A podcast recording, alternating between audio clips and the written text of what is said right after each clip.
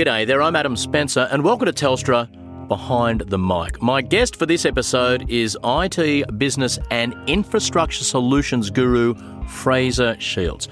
Fraser's worked with some of the biggest names in the corporate world to deliver and implement technical transformation and strategies across a wide range of industries globally. His current role is with the Downer Group, the leading provider of integrated business services in Australia and New Zealand. Downer designs, builds, and sustains assets, infrastructure, and facilities. Think bridges, desalination plants, hospitals. And they've recently partnered with Telstra Purple to trial augmented reality solutions in the area of preventative maintenance. A huge and I think quite sexy topic that we'll unravel in this chat. And I did note from my research brief that Fraser lists a particular career highlight as, quote, orchestrating the technology infrastructure for the 2015 ICC Cricket World Cup.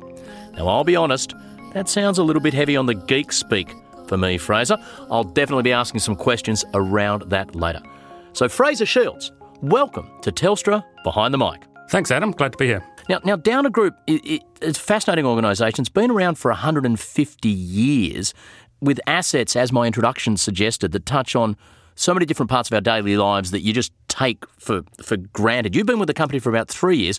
What's the role you're playing in driving strategic IT and innovation projects at Downer? Yeah, so I guess um, making the magic happen. Um, I'm all about working with the business to turn their problems into opportunities. And um, a colleague of mine has referred to my function as the dreamers, dreaming up new ideas while he needs to keep the business running. So I think you know, the the key to this is is understanding some of these business problems, getting out and getting amongst you know a raft of different people within the business. Uh, yeah, so becoming a, trusted advisor and generating value. So I think um, you know bringing IT agility to the business is a good thing. Um, I think traditionally, um, you know, everything needed to go via IT. You needed something, and, and IT was the place to go. And, and, these days, I think it's very different.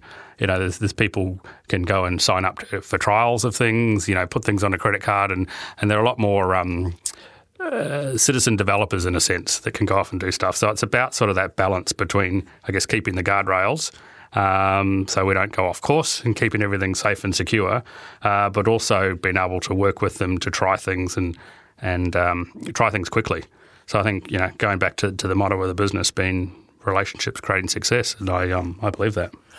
I mean, if you talk about dreamy ideas, a few years ago, if you were talking to someone who managed hard assets like a bridge or a stretch of road, and you suggested that augmented reality solutions would play a role in, in fixing those hard, solid assets, that would have been a dream, but this sort of stuff is reality these days. Tell us about the AR link in the maintenance business. What, what was what was your when, when you first started the project? Where were you at, and what what were the drivers that made you want to work with Telstra Purple on something like this?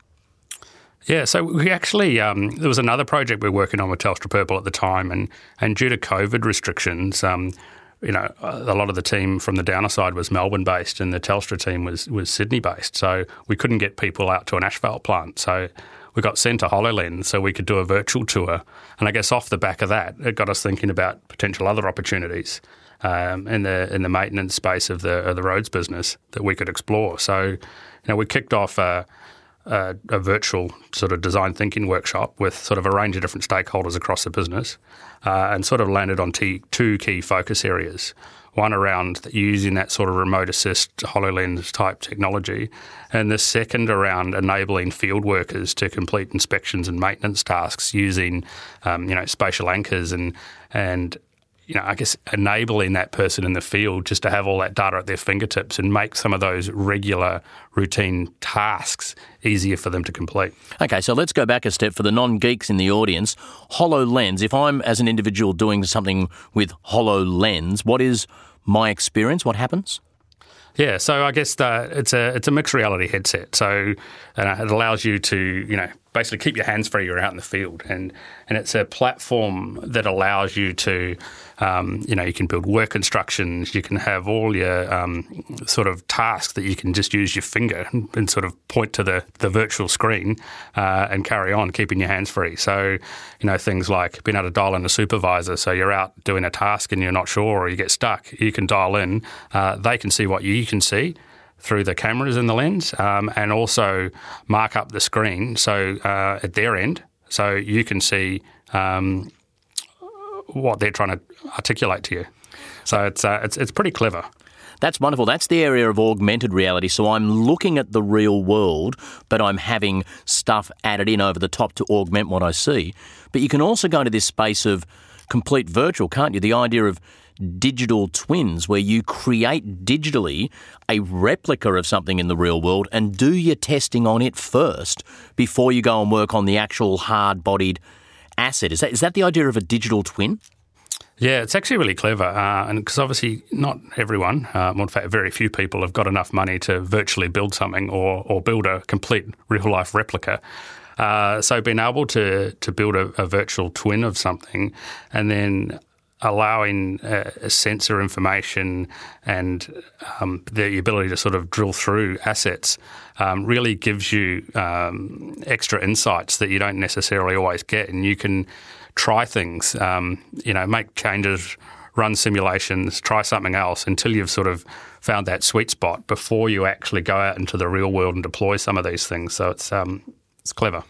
With what the work you've done so far has shown, what what what, what are the biggest payoffs from doing business in this this new digital fashion? going digital and, and giving people access to information no matter wherever they are um, on any device at any time, I think is, one of the key things. You know, it's, it's gone are the days that you need to, you know, be hooked up to a, a network and be based in the back room of an office to, to plot away on some of this stuff. I think um, that's changed and, and, things like, you know, COVID over the past 12 months has really fast tracked some of this um, enablement. What are some of the challenges you face moving a traditional, large, hard asset business like Downer into this sort of modern cloud based way of operating. Was was it was it an easy sell? Was it an easy transition, or are there some genuine obstacles? Oh, it's a bit of both, um, and I think it's it's starting small on some of these things and.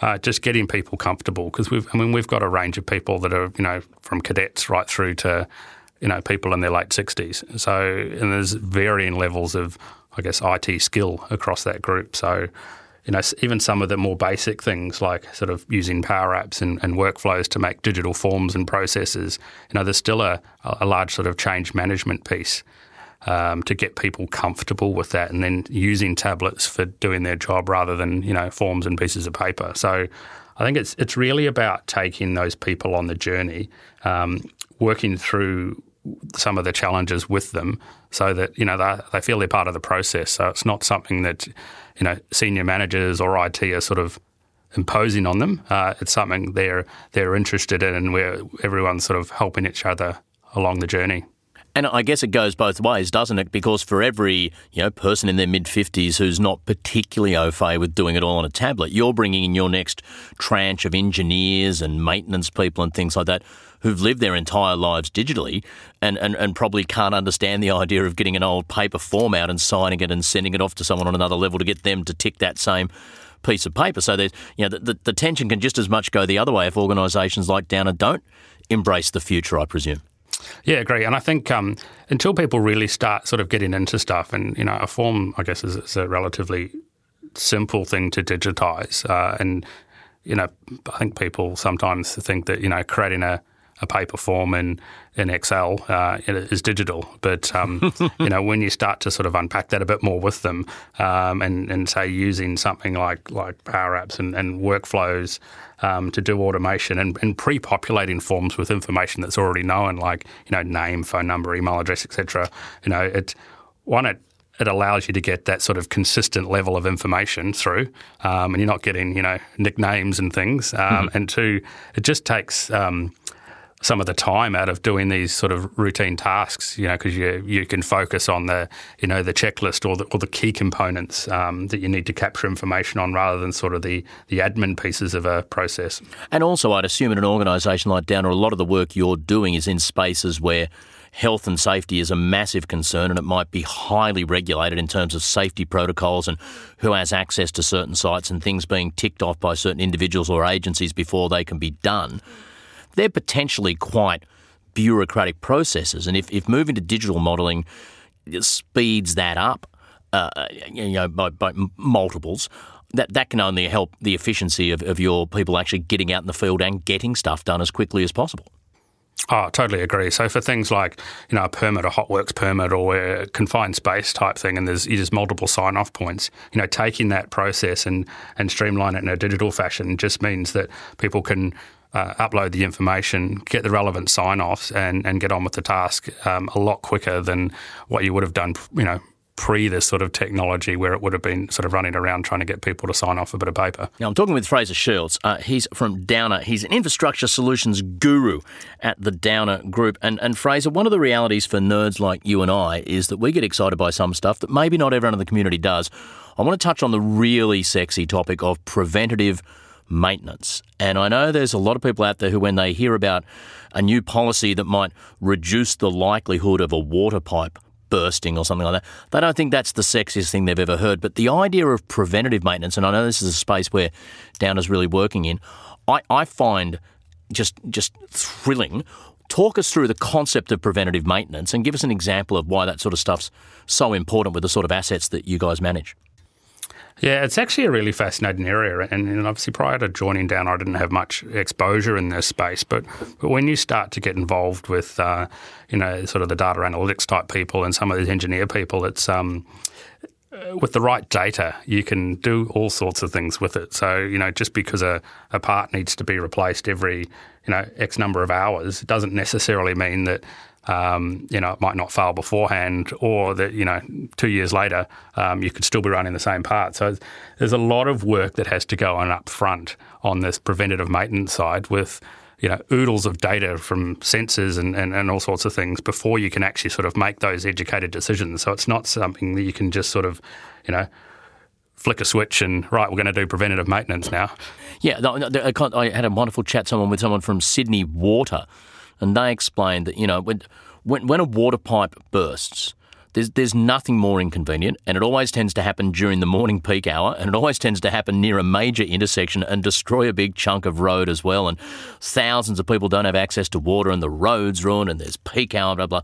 Now, if you're running sensors across your water network, and getting an indication that a certain section of the piping is moving into a bit of a red zone just in terms of how much it's it's you know contracting and expanding when water's going through it or whatever the data points hey you might want to get down there on the weekend and just better safe than sorry replace this.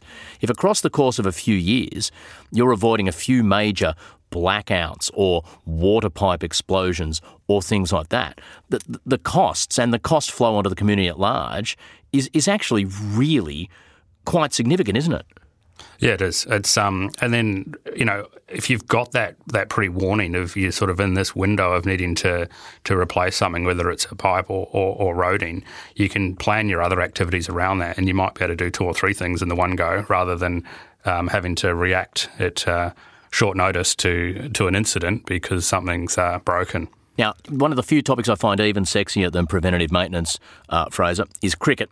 And you did work at the 2015 Cricket World Cup. Tell us a little bit about your role there. Yes, that was um, it was quite an interesting role. I mean, it's a company that you that started from nothing and goes back to nothing with sort of in a in a two year window. So, hmm. I guess from an IT point of view, um, setting up something like that's uh, is different to what you normally do. Um, and a lot of the work that I did there was was up front. So I was managing the, the, the business side. So all of the staff, volunteers, um, you know, having all of that infrastructure and services in place to support the event. Um, yeah, my work was done early, whereas um, a lot of the event style people um, were running around at the event. So um, yeah, very interesting, and uh, you know, I got to see you know quite a bit of the country, and uh, you know, being a Kiwi, it was quite good to see the. Uh, the um, the Kiwi team in the final, even though we didn't do overly well. I, am I'm, I'm happy to go through the final for as long as you want. I presume you'd want to move on from that quite quickly, but but and the, the, I mean the thing I find fascinating in the space now of, of sport and data, it, it, it just the sheer level of analytics that's going on in sporting events these days. My pet sport is AFL. And after a game, I can you can hop on something like the Telstra tracker and get individual data on players. I can find out which of my players ran the fastest in the entire. Oh, Braeden Campbell ran at 32.4 kilometres an hour on that particular sprint. I can look at the heat map of a player and see where they were effective, where they got their disposal. You can line up two players who are marking each other in the big sort of matchup of the game and get analytics on how that individual battle within the entire game So you're producing data in sport these days that, that is used by the clubs to analyse and go about their coaching and strategy. It's used by the AFL to determine rule changes and how the game's being marketed and that sort of stuff. It's used by individual fans to curate the way they want to engage with the game. When you look at the world of sports broadcasting these days, compared to 20, even 10 or 5 years ago, I sometimes stop and, and, and pinch myself. It's an amazing world, Fraser, isn't it? Oh, it is, and I think um, you know we're big on this journey as well at the moment of being able to use that data at a, an enterprise level and an operational level, start making decisions and and bringing. Uh, I guess first you need to get your ducks in order so that the, the data's in a, in a structured manner. But once you've got that, and then you start putting different data sets together, um, it's amazing what you can actually pull out. Um, and you can really deep dive into things that you might not have actually even thought about until you start putting a few of these data sets together. It's interesting. So obviously you're, you're evangelical on this. It's this is not a hard sell for you, but in in a large organisation, something like Downer, to convince them to embark on truly ambitious projects like this, when there must be a little bit of let's just keep doing it the way we've always done it. That's inherent in any sort of large organisation. What, what, what, do you need when you know the technology is good? How, what do you need to be able to prove the value of the technology in advance? And, and what sort of role does a technology partner like Telstra play in helping you make that sell and commit the organisation to, to go in that direction?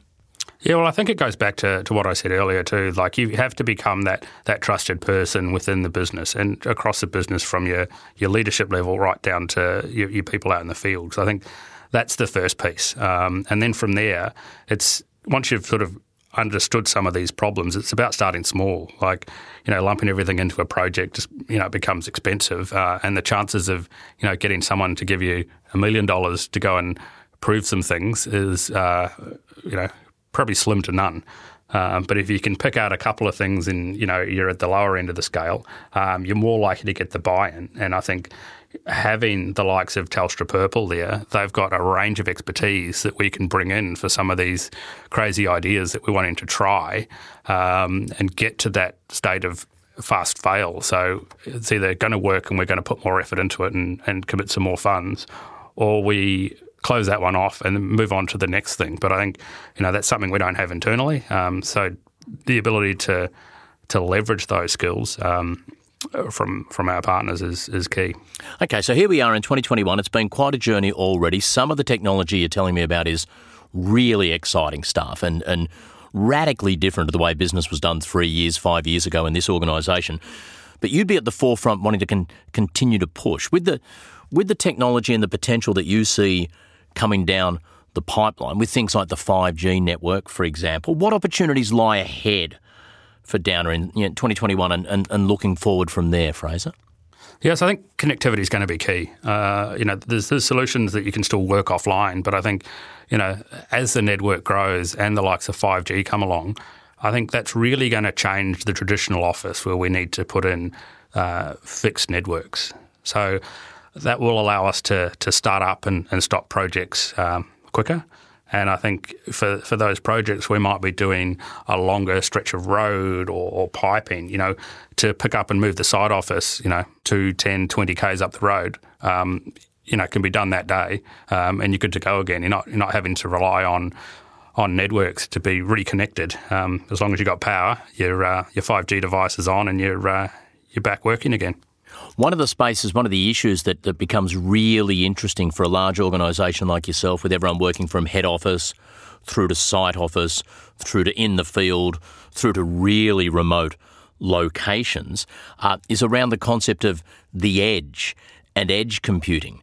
This is, this is an area that's sort of, from what I understand, coming down the pipeline and people are quite excited about in the cloud space. Can you can you explain to me what edge computing is about? Is it the sort of thing that will eventually be where Downer will be looking to play? Yes, I think there's definitely going to be areas where we're going to explore that. I think with the Digital Twins project, we were wanting to um, leverage that capability to do um, processing of uh, live video feeds to provide real time alerting for for incidents or, or potential incidents uh, within our business.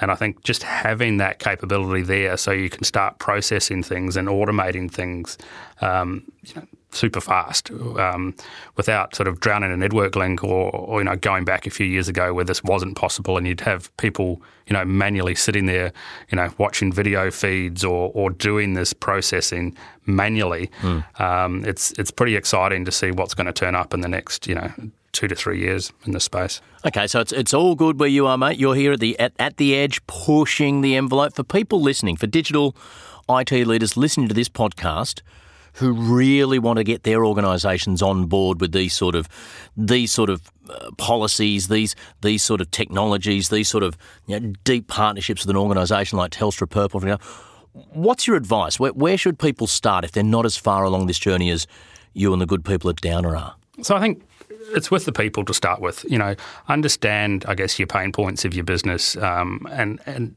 at all sorts of levels, not just at the the exec type level, um, and then I guess pick out some of those problem areas um, and start small to try and explore them. Um, you know, spending the time up front to really understand the problem from multiple points of view uh, before you get started just avoids that sort of retrofitting a, a, solution to a problem, which you know can sometimes happen in this space with the uh, the shiny object or the yeah, the new bit of tech that comes out. So, um, and I think the other key would probably be just with the agility.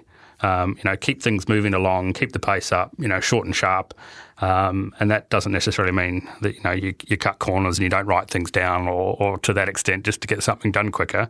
But um, yeah, start. Uh, the, best thing you can do is start and do something. Um, rather than, than waiting for, for something else to come along. You might not get it right all the time or, or first time, but doing something um, and, and, failing is better than not doing something at all, in my point of view. Very exciting news in the world of sport. Just recently announced the official cities where the games will be played in the 2023 FIFA Women's World Cup of football, being shared between New Zealand and Australia. And of course, in 2023 as well, you've got the World Cup of Cricket in India, October, November 2023, the World Cup of Football earlier on in that year. They will both need very high quality IT people doing their sort of setup. Any chance, Fraser, you're going to be asking the good people at Downer for a, say, eight month sabbatical around the beginning of 2023, bookended by the Women's World Cup and the Men's World Cup? Wow, it's uh, it was definitely a fun time during that tournament, and um, I think now with um, two little ones at home, my wife would um, probably kill me if I disappeared to the other side of the world for eight months. Right, so you might be you might be streaming those bad boys on the device of your choice. Yes, I think that that's more, much more likely. Fraser, it's been a fascinating conversation. It's really interesting the stuff you're doing at Downer. Thank you so much for sharing your time with us today on Telstra Behind the Mic. Great, thanks, Adam. It was great to chat.